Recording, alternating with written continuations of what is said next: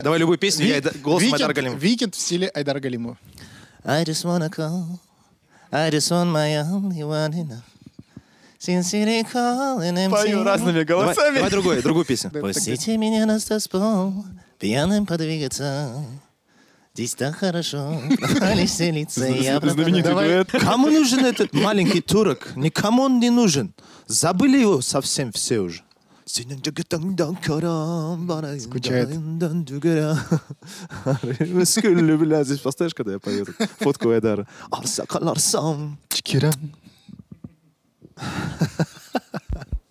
Просто попросился к нам в команду. Свой микрофон разломанный взял.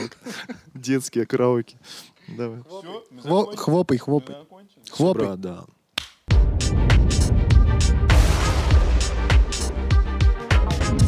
Друзья, всем привет! Это Мификал подкаст, и снова с вами Рустам. Снова в нашем зале. Рустам Хакимов, как вы поняли по голосу. Леша Стрельцов, как вы поняли, доверяя вашим глазам, если вы им доверяете. Данил Пересторонин. Айдар Нагуманов все еще на задании. От него ни весточки, ни привета, ни ответа. Он, он после выпуска про ассасинов изменился, да? Он Он, изменился. он куда-то пропал. Мгм. Видимо, Но- действительно на задании. Да, но мы не оставим попытки поисков и найдем его Возможно, он вступил в масонскую ложу. за 10 тысяч рублей. Кстати, он у меня занял десятку. Тогда это не вызывало вопросов, да? Просто Да, отдал. да.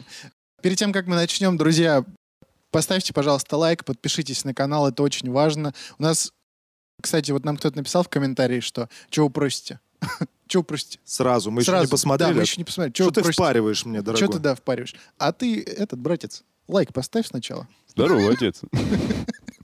Да, потому я объясню. Потому что для продвижения э, видеороликов очень важна активность. Если вы пишете комментарий, вы ставите лайк, еще больше людей увидят и узнают о нашем существовании и подпишутся на канал. У нас будет больше мотивации э, снимать для вас ролики. Если вам это нравится, пожалуйста, не поскупитесь на клик вашей мышки. А мы начинаем. Не добавить, не убавить. Красава, Это брат. правда. Мы сегодня говорим про очень интересного э, человека. Это историческая личность. Да даже не одна. Наверное, поговорим еще про одну историческую личность. Ладно, не буду тянуть. Мы сегодня говорим про Салах ад-Дина. В древности э, его называли благородным рыцарем Востока. Почему его так назвали? Во-первых, давайте смаканем этот нейминг. Как он вообще? Круто звучит? Да, очень круто. Его так называли древние мусульмане, потому что он был э, великим героем, который освободил их от крестоносцев. То есть, которые ходили на них крестовые походы, Мгм. он их от них освободил. Да, да. Мы все знаем, что было множество этих крестовых походов. Мы упоминали их в предыдущих наших выпусках. Они, они, в общем, встречались, и тамплиеры тусили с этими крестоносцами, и по обратную сторону там были ассасины. Вот, и, наверное, это будет такой э, выпуск черта под этой всей историей. Мы расскажем теперь со, эти события со стороны, как это выглядело со стороны мусульман, и разберемся э, в этом конфликте и постараемся ответить на все вопросы. Вот. Ну, так называли его, естественно, мусульмане, благородным рыцарем Востока. А э, современники, проживающие на территории Европы, как раз-таки те самые крестоносцы, называли его вообще беспощадным и жестоким человеком. Поэтому мы сегодня будем разбираться, как это все было на самом деле, Кто был прав? кто был прав. Ну, наверное, на войне неправильно, да, искать, кто был прав, кто Конечно. виноват. Война — это война, война. Причина, почему его так называли, понятна. Да. Европейцы. Война в любом случае, друзья, это плохо. Никогда не воюйте. Да, и мы поэтому, в принципе, и говорим об этом, чтобы помнить историю, еще раз прокручивать у себя в голове, лишний раз убедиться в том, что ни религиозная война, ни война за ресурсы, она ни к чему хорошему не приведет. Так или иначе страдают люди. Вот. Но личность, тем не менее, очень интересная, и давайте разбираться. Вот. Родился он в 1138 году. И родители назвали его при рождении Юсуф ибн Аюб. Вот. Но как мы уже сказали, нам он больше известен как Саладин. Саладином его называли уже позже его подданные. Это уважительное обращение, оно переводится как благочестие веры. В 1146 году отец Саладина привез семью в Дамаск. что позволило мальчику обучаться в одном из главных центров мусульманской науки. Он изучал алгебру, геометрию и был лично знаком с Евклидом и Альмагестом. С Евклидом я бы потусил. Мне Потусил? кажется, он очень интересный человек был. Думаешь? Ну, Евклидова геометрия, это же он придумал. Ну да. И мне кажется, как до этого додуматься, особенно тогда, это какой 1100 там какой-то год. правильно? 1146 год. да, они 146 были. год. Это, это очень давно. И додуматься до этого, мне кажется, это очень хороший ум нужно иметь. Ну да, ну... С ним было о чем поговорить. Вообще, в принципе, с первоисточником, да, представьте встречу, Ну, да? кстати, да. Прикиньте, Это чувак, который придумал, ну, типа, упорядочил всю геометрию Да. и с ним потусить. Да, согласен. С ним бы я, наверное, понял геометрию наконец. Если честно, у меня геометрия в школе была вообще самым нелюбимым предметом. Да, Причем, да, что учительница была хорошая, ну вот я, допустим, с геометрией, я вот эти синусы, ваши косинусы, катангенсы. Не, ну бог с ними, с косинусами и синусами, как бы они и в алгебре есть. Просто когда они начали смотреть на треугольник со всех сторон, а потом появилась еще и сфера, а у нее есть еще внутренние там всякие пересечения, ты думаешь, ну хватит, хватит. Жили в 2D. Да. Зачем это- Не переходить хочу в 3D? Да, зачем Z? Вот это вот X, Y, Z. Да. К чему это? Не усложняйте жизнь школьнику. А вот эти сейчас же появились 999D. Это, получается, тоже какие-то Кинотеатры? евклидовые разработки. Наверное, да. Внимание он уделял в основном вот этим наукам и изучению религии. Вот говорят, что он э, мог некоторые священные тексты прям наизусть э, проговаривать, он все это знал наизусть, ему это было очень интересно. А военное дело, как ни странно, его вообще не интересовало. То есть он был таким парнем, который за культуру и за науку. Что тоже интересно, да, вот в такие сложные времена тянуться к знаниям, это, по-моему, тоже круто. Вот. И, э, Саладину было всего 14 лет, когда он начал готовиться к военной карьере. Так или иначе, вот э, как о чем я говорил, э, тяжелые времена требуют, Пришлось. да, тре- требуют каких-то поступков. Он пошел по стопам своего дяди, которого звали Ширкух, который был военным чиновником во времена правления императора Дамаска Нураддина. Вот дело еще раз происходило в Дамаске, и, значит, дядя его взял с собой на какие-то военные разборки. Ширкух учил и превращал Саладина в компетентного офицера. Саладин сражался вместе с Ширкухом в каждой битве. Он также помог ему выиграть битву при Аль-Бабейне, которая считается одном, одной из самых замечательных битв в истории вообще всего. Это понять замечательной войны? А, Ну, битв. Замечательная битва. там была ситуация какая? Они, во-первых, э, со стороны Саладина и его дяди у них было войско, которое в несколько раз, даже в несколько десятков раз э, уступало по количеству их врагам. И благодаря... Ну, тут на самом деле непонятно, кто конкретно эту идею подкинул, но суть в том, что вот представьте, у вас тысяча солдат, а у врагов там 10 или 15 тысяч. И они додумались воспользоваться э, ландшафтом, это было все в пустыне, они растянули войско, ну, начали как бы отступление, растянули войско и дошли до какого-то каньона, и так получилось, что они своим небольшим войском полностью взяли в кольцо войска врагов. Очень похоже на э, этот, э, как растягивал Александр Македонский. Да, вас но всех та- там немножко другая была ситуация, там примерно у них были равны силы, но да, он э, занимался этой тактикой изматывания, скорее Да, всего. изматывал. А здесь именно была хитрость в том, что они как бы побежали, они, то есть они начали отступать, и чтобы всю полностью не вести за ними армию там, в погоню, сначала отправили небольшой отряд, они его растянули.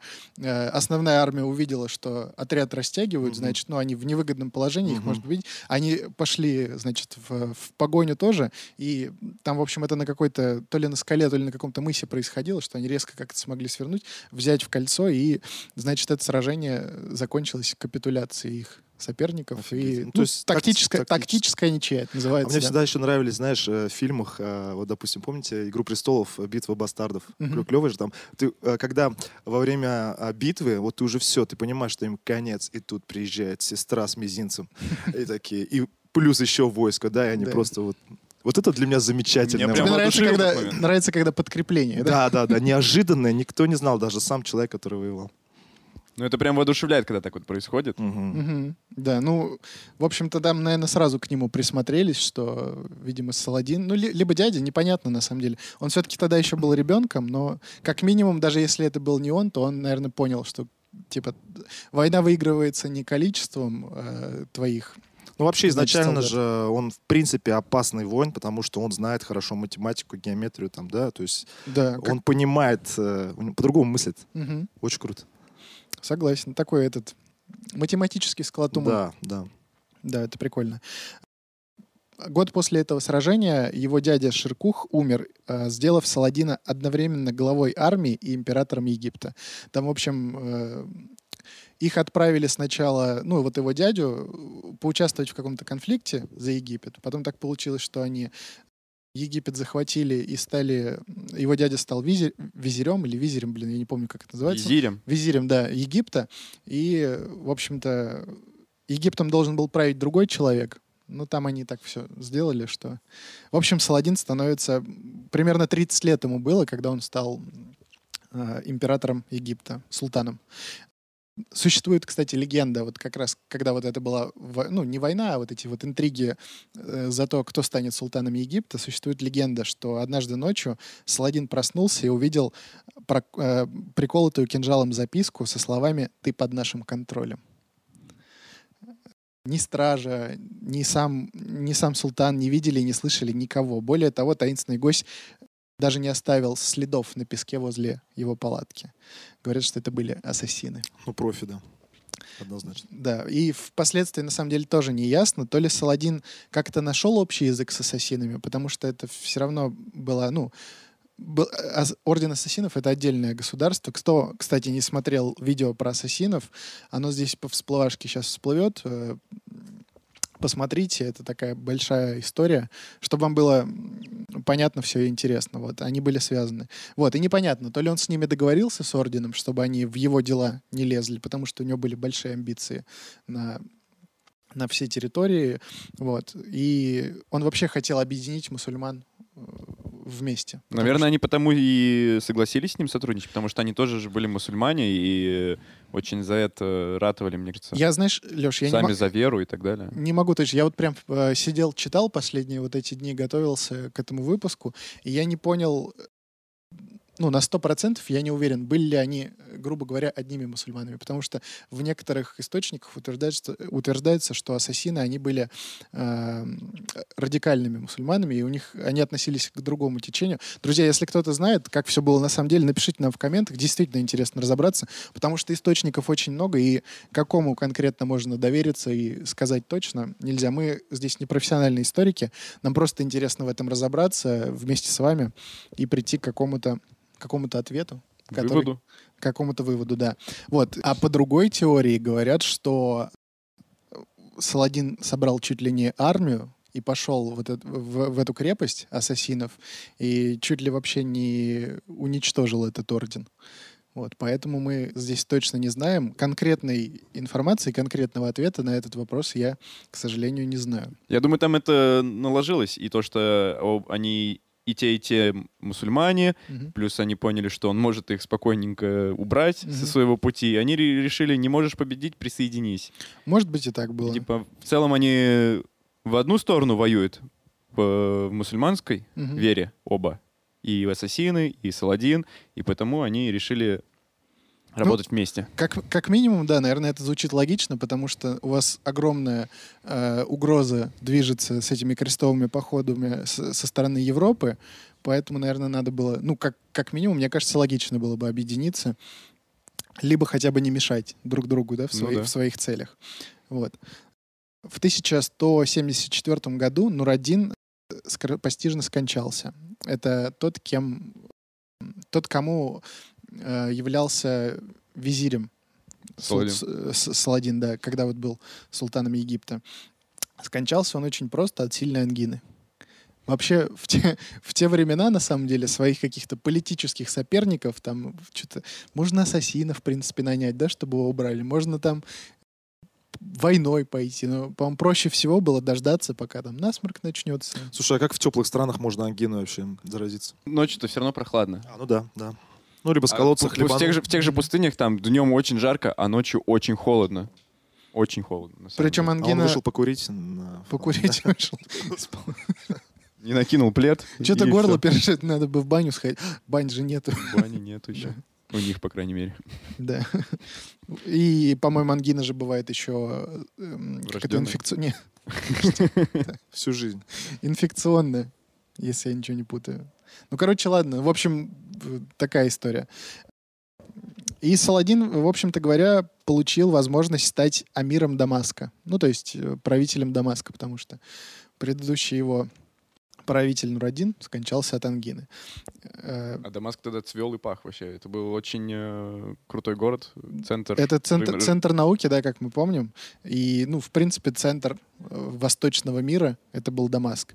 А если ты становишься правителем Дамаска в то время, то ты становишься правителем Сирии. А это уже другой уровень. Вот. И, в принципе, используя политическое вмешательство, а также силовой метод вторжения, он прям вторгся, собрал армию, и Саладин был признан главой государства и не просто главой государства, он стал родоначальником династии Аюбидов. То есть он полностью де юра стал э, правителем, правителем Сирии и начал свою династию. Он, кстати, э, женился в 14 лет уже.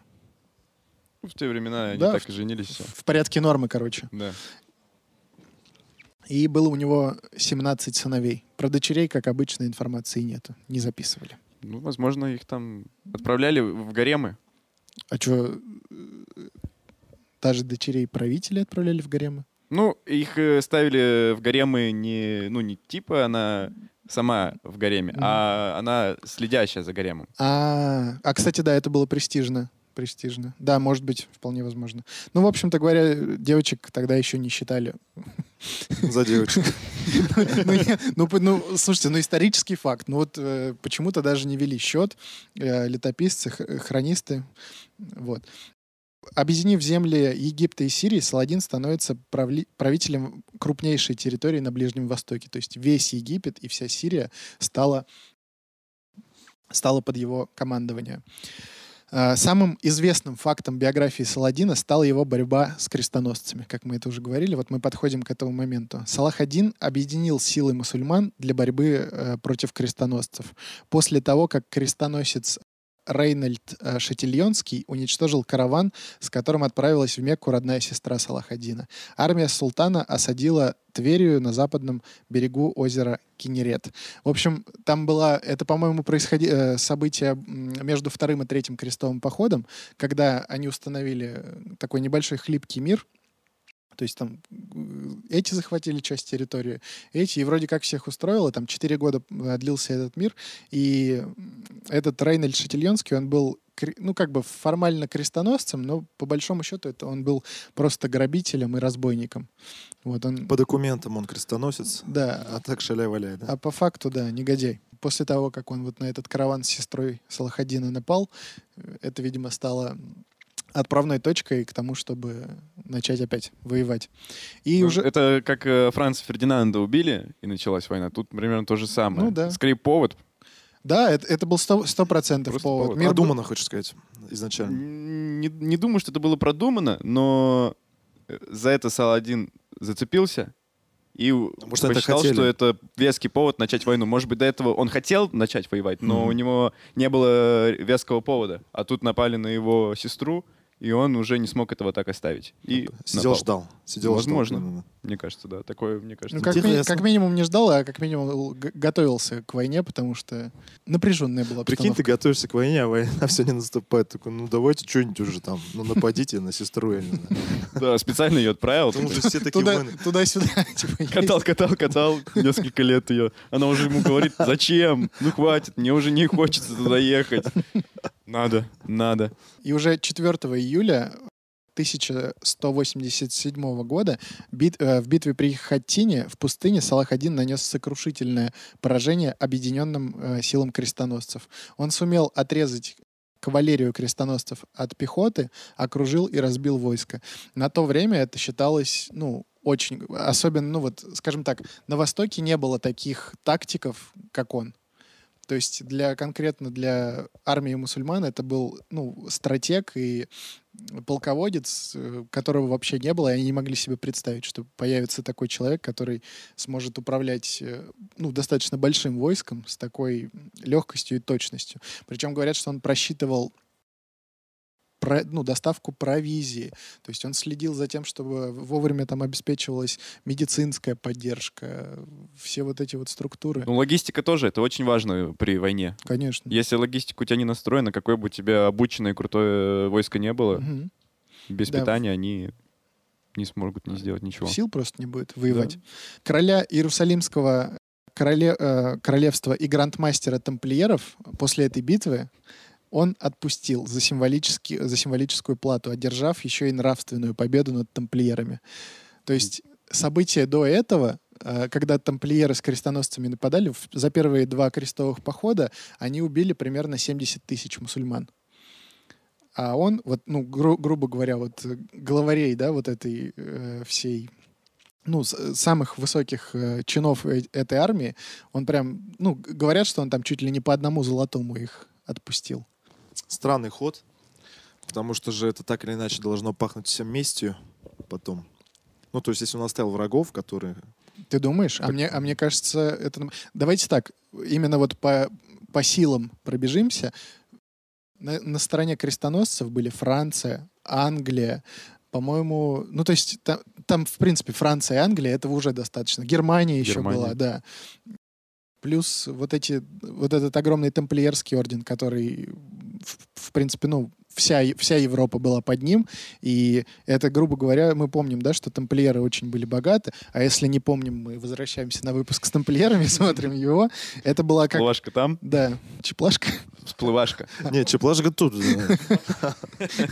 Э, Орден тамплиеров можно воспринимать как еще одну, ну, скажем так, политическую силу, не просто политическую, а еще и военную. Вот, и по такому раскладу мы понимаем, что это примерно 4 к 1. Ну, или там ну, короче, поняли, да? Нам- Намного, намного это было сильнее. А вот этого Рейнольда Шатильонского он оставил и обезглавил лично. То есть, За сестру и двор стреляю в упор. ну да. Не фартануло, пацаны. Не знаю, по-моему, это очень крутой ход. И вообще это показывает его как человека чести. Вот мне даже после этого, в принципе, уже понятно, почему его называли ры- Благочестивым. благочестивым рыцарем Востока, да. Потому что это рыцарский поступок. Мне Может кажется, быть. так как он стратег и военный, он Либо и был и политическим стратегом Это вполне. Это было дальновидно сделано, чтобы, В долгую. Ну да, наверное. что, чтобы в дальнейшем мир поддерживать, то есть он их э, ос- освободил, Мгм. этих людей, чтобы они в будущем, когда вернутся к себе и станут там, ну, продолжат править, Мгм. он уже с ними контакт имел. То есть, видите, я вас Они были отпустил. благодарны ему, да? Да, они ему были благодарны, что он их не убил, а оставил в живых. Соответственно, они уже легче на контакт с ним пойдут Ну, в как- мирное как время. минимум- как минимум, да. Вот это ощущение, что ты что-то должен. Да, да. Да. Хорошо. После торжества победы Саладин сумел в целом сохранить человеческое лицо. Многим пленным он оставил жизнь и разрешил посещать святые места Иерусалима паломникам. То есть он обещал, что, ну, я, он сказал, что я понимаю, что Иерусалим это э, типа центр э, христианской религии, и он сказал, что я обеспечу полную безопа- ну, полный безопасный проход до Иерусалима, поэтому вы сможете Еще и безвизовый про проезд. Безвизовый абсолютно, да. Вот. От христиан, от освобожденных христиан он требовал э, только одного — не поднимать меча на мусульман. Ну, по-моему, Ну, это прям впол- круто. вполне достойно, да. Эти события вызвали третий крестовый поход. Все-таки поражение, видимо, там кто-то остался недоволен. Ну, понятно, почему остались недовольны, потому что Иерусалим захватили, а для христиан это очень важно. А этот крестовый поход возглавил никто иной, как Ричард Львиное Сердце.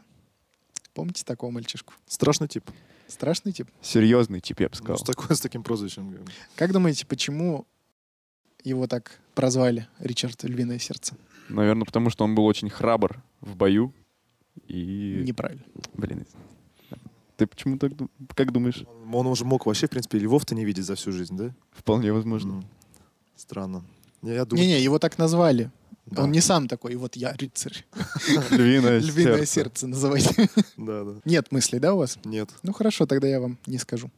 8 июля, Оставайтесь дураками. Ладно, скажу попозже.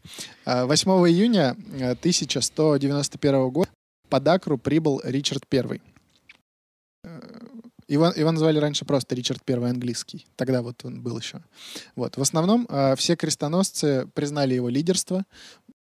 Ричард отогнал армию Саладина, которая шла на помощь, после чего повел осаду столь эн- энергично, что гарнизон Акры капитулировал без разрешения Саладина. То есть это был тоже очень крутой стратег и очень крутой полководец. А, Львиное сердце закрепил свой успех маршем на Аскелон и великой победой при Асфуре, в которой войска Саладина потеряли 7 тысяч человек, а остальные обратились в бегство. Потери крестоносцев в этом бою составили около 700 человек. При учете того, что армии, ну, силы армии были примерно равны. 700 человек, это, это мало на самом деле, мне Это кажется, для, так- для 10%. такого столкновения. Да, да. То есть это нам говорит о том, что ну, мы, мы уже поняли, каким был крутым э, тактиком Саладин. Саладин. Да. Здесь, скажем так, появляется человек, который может дать- Встретились два шахматиста. соперник. Да, Два Наконец-то. шахматиста встретились просто. причем очень крутые. Хороших. И- Интересно, кто обучал его? То есть, если у Саладина был Евклид, кто был у Ричарда? А, Друзья, давайте так, с вами договоримся. Если вам понравится этот выпуск, и вы захотите узнать про Ричарда Львиное Сердце поподробнее, напишите нам об этом в комментарии, мы подготовим выпуск и расскажем про него больше. Сегодня я не буду все карты раскрывать, вот так я сделаю. А, хитрец. Картежник, а? Картежник, мухляжник. После этой битвы Саладин ни разу не решался вступать с Львиным Сердцем в открытый бой. Ну, он понял. Разу- разумное решение, по-моему, да? Он понял, что тут я не вывожу. Мгм. Лучше я подожду, пока будет отличный момент. Он, Например, а, ангина. от ангины, да. Ангина, да. В течение 1191 и 1192 года имели место четыре небольшие кампании на юге Палестины, в которых Ричард проявил себя доблестным рыцарем и талантливым тактиком. Начались принципе, 90-е. Ри- Ричард был и более крут именно в военном деле. Как тактик Саладин все-таки его переплюнул. Ричард I постоянно преследовал Саладина, который, отступая, применял тактику выжженной земли. Он уничтожал посевы, пастбища и отравлял колодцы. Вот. И, соответственно, нехватка воды, отсутствие корма для лошадей и рост недовольства в рядах его армии вынудили Ричарда прийти к заключению, что осадить Иерусалим он не в состоянии. Привело к заключению, что ладно, буду работать на дядю. Хватит мне этого всего. Стартап с войной, короче, не пошел, Не да? то, не то. Делаю майнинг-ферму. Просто тут уже конкретно стал вопрос о том, что, скажем так, это был риск, который мог привести к тому, что он полностью потеряет свое войско. А, как мы знаем, вот эти крестовые походы, это все было с целью отвоевания Иерусалима. И, в принципе, это уже была, ну, такая, скажем так, основная победа Саладина, то, что Иерусалим он не отдал. Э, В январе 1192 года бессилие Ричарда проявилось в том, что он как раз-таки отказался, он уже все официально отказался от Иерусалима и стал укреплять Аскелон. Это ну, большой тоже крупный город. Переговоры о мире, происходившие в это же время, показали, что Саладин является хозяином положения. Хотя в июле 1192 года Ричард одержал две великолепные победы у Яффы, практически полностью разбив войско Саладина. Мирный договор был так или иначе все равно заключен, и и это было, ну, идеальный расклад для Саладина, потому что по факту войну он проиграл. А- От Иерусалимского королевства осталась только береговая линия и свободный путь на Иерусалим, по которому христианские паломники без проблем могли добираться до святых мест. По сути, вот всю эту огромную территорию, от всей огромной территории, она осталась за Саладином при учете того, что войну он проиграл. Вот. э, Для христиан вот осталась прям небольшая, реально, она действительно была небольшой береговая полоса для паломников. А Ричард вернулся в Европу, а Саладин в Дамаск, где он и скончался после непродолжительной болезни. Умер Саладин от тифа. Хотя у него были амбиции вообще захватить, э, ну, пр- продолжать собирать войск и захватить вообще все мусульманские земли и объединить. А тиф же это инфекционное, то есть Да. ты заражаешься от кого-то. Э, Мне вот интересно, если он а, богема, да, Мгм. А, то есть вокруг него действительно ну, люди, которые э, всячески там проверяются. Так или. Как вот правитель мог Ты думаешь, проверяются? Прям медос- медосмотры какие-то были? Не, ну хорошо, даже вот это окружение, которое рядом с ним, да, оно же, в принципе, с простым людом а, не общается так напрямую. Как вот вообще, да, вот, ну, чисто теоретически такие... Еда? Просто э, при- при- пришла еда. Плохая партия, плохая партия. да. Плохая партия, да. Вчерашний салат. Там же жарко. Ну, пока ехала, сдухла. Да. А Мужские грезы. по- повара что-то такие, да, и так пойдет. Да я думаю, здесь даже... Ты сейчас наших поваров с, их поварами не путай. Это наши так могут. Конкретно какая-то претензия. Суши плохие приехали, Леша. Да, был не свежий Ну и, не бледненький. и не мороженый. Ты бледненький сейчас, да, заметно. Я думаю, здесь могло быть все намного проще. Война идет, да? Там. Войско у тебя надо руководить, надо управлять там многими процессами, инфраструктурой, там про- продумывать. Ты мог банально просто забыть помыть руки. Банально. Там, наверное, это- даже не было такого, что типа руки мыть. Да Забыл нет, помнить. нет. Это же был образованный Мы- человек. не- да, все равно э, врач, врач, который э, понял, что много умирают людей просто потому, что врачи, хирурги не моют руки перед операциями. Это было вот 1800 каком-то году, по-моему. Его, его никто не слушал. Это было в 1800, по-моему, если я не ошибаюсь. Его никто не слушал. Напомни нам, Когда Рустам. он, когда он это все-таки смог доказать, смертность при родах на 40% упала. Ладно, Э, напомни нам, Рустам, ты э, являешься у нас мусульманином. Тонко, по тонкому льду ребята ходите. Нет, а что такого? Я, я просто хочу спросить по поводу гигиены. Нет, но я к, к чему говорю, то что мусульмане же, они же читают намаз, Мгм. и у них постоянно перед намазом нужно как бы Да, вот проходить я- ритуал омовения, и они там руки моют, э, лицо, там, Да, шею. Но я да. могу ошибаться, то я сам не Нет, читаю я, намаз. я просто вот мне как раз в этот момент надо было напомнить. Мыла-то не было. Ну, Кого не мыло- было? Мыло. Не, ну просто, Просто водой. водичка ты сползнулся, ты тиф А не вообще, уберешь, а мне вообще же кажется. говорят, даже мылись песком а, в какой-то период, потому что даже песок чистил. М. Вот такая даже история. Это ты ороговевшую кожу там Скрабинг, защищаешь. скрабинг. Да, скраб, скраб. Но мы- мыла не было, мне кажется. Просто водой ты не каждую бактерию уберешь. Просто водой, не каждую. Ну, сто про- ну, ты все равно, самый ты все равно, я понял, да. То есть, в принципе, болезнь гуляла так или иначе, да. Мне Конечно, Просто я же говорю, банально обсудить. ты... Блин, вот смотрите, даже давайте себе самую простую представим ситуацию. Произошло какое-то сражение. Ты расстроенный, там идешь, да, вот, когда же в кино, ну, это даже, даже без, даже без прикола. Хотя мы в Очень- детстве падали, здесь кровь, ты дальше играешь. Ну мы-то Коленные, да? коленные. У нас и уровень медицины сейчас другой. Даже если бы что-то случилось. Мы же прививки, Но, все нич- такое. но ничего не случилось. Ну У да, нас же прививки, прививки. есть, да. Прививки Все 100%. привиты с самого детства, и прививаемся, и поэтому... Ты, а по, тогда-то ты не по сей день всего. прививаешься и Я- прививаешься. да, я, каждый, я вчера ходил, прививался. Леша этот радикальный э, прививочник. Да, есть да. а есть прививочники. ждет. Спутником В уже 10 раз привился, чтобы ну наверняка. Он ждет новые прививки, да. Я подписан, на, я подписан на телеграм-бота, где прививки новые скидывают. Это уже как-то странно звучит. Э, Друзья, мы против частого при- прививания. Прививайтесь только по рекомендациям врачей. Если А хотите толерантность выработается. Да, если хотите быть как Леша, пожалуйста, прививайтесь. Но я бы не хотел. Нет, вообще не прививаться это плохо. Наверное. Здесь тоже такая спорная тема, на самом деле. Почему? Ну, давайте мы не будем на это время тратить. Лучше Это давайте. Отдельный выпуск по прививке. Миф это или нет? То есть где-то между Чингисханом выйдет что-то про прививки от Рустама. Друзья, ждите, подписывайтесь на его личный канал. Там Рустам Там ни рассказывает. одного видео нет пока, но будет, ближайшие будет. Про прививки 40. очень интересно, я уверен, получится. Диссидент, получается, я правильно понимаю? Дивергент. Слушайте, как я вот против начал, говорит, да, мы минут пять уже эту тему мусолим. Я все, я понял. Ребята, я понял, в чем причина. Точно. Да. Львиное сердце стал почти другом Салахаддина. Как вам такая информация? Мне кажется, у них много общего, на самом деле. Похожи они, Ну, да? они правители, они крутые стратеги, они воевали.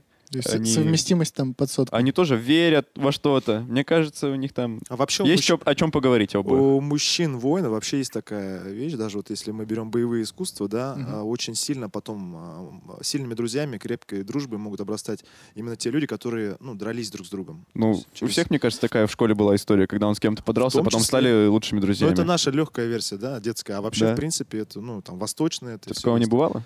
Друзья, для понимания хочется сказать, почему Рустам заговорил про боевые искусства. Он 10 лет занимался бесконтактным ножевым боем. Живым причем, да? Да, Ты знаешь закон толковища, нет? Что? я молчу, только не надо. Лежит нож, не бери. Взял, бей. Достал нож, режь. Правильно? Это у тебя хлеб. Это кулинарный закон толковища. Э, Достал нож, филетируй. Режь колбасу. Что, заново давай? Вообще. Нормально. Продолжаем. Они, они, они стали друзья, ну, как э, такими друзьями, да, в кавычках, видевшись при этом только один раз в жизни. Ну, вот когда у них была вот эта первая битва. Они были открытая. друзья по переписке. Ну, можно и так сказать. Они действительно отзывались друг о друге исключительно восторженно. Среди своих подчиненных они говорили, вот это прям мужик. Действительно, ну, Они как в этом фильме со Шварценеггером и Черным. Нормальный ты мужик.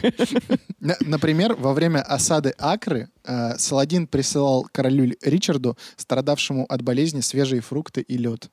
А Ричард, по сути, выигравший всю эту войну, да, вот, ну, а- а- основную битву, да, э, при котором он разбил войско э, Саладина, он заключил перемирие. Причем он сам был инициатором этого перемирия. Да, у него там были проблемы э, в Англии, но это тема другого выпуска.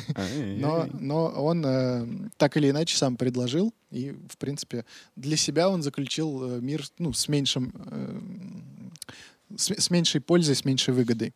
Во время нападения короля Ричарда на мусульманский отряд под руководством сына Саладина Аль-Захера лошадь короля Ричарда была убита, и он оказался на земле. Наблюдавший за этой сценой Саладин откуда-то с горы отправил ему двух других лошадей, чтобы король не находился в невыгодном положении. Благочестивый. Он, он аж на двух лошадях поехал. Как Ван Дам. Не, ну прям такой этот королевский респект Да, получился. это прям, ну, э, фейерплей. Мгм. И это, ну, самые, я вам известные сказал, э, примеры, коих, как говорят, были десятки. То есть они друг другу постоянно так или иначе выражали респект после битв, после сражений. И, ну, на мой взгляд, это прям показательно, особенно в контексте этой войны. Война была религиозная, мусульмане против христиан. И лидеры, самые крупные лидеры э, обоих сторон проявляли к друг другу неимоверное уважение.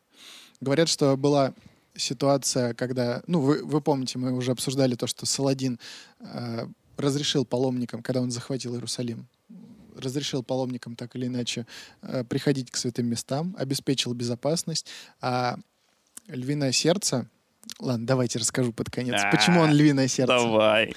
после одного из сражений очень большой, э, большое количество воинов Саладина, включая выс- высокопоставленных э, там, генералов, полковников, они оказались э, в плену у короля Ричарда.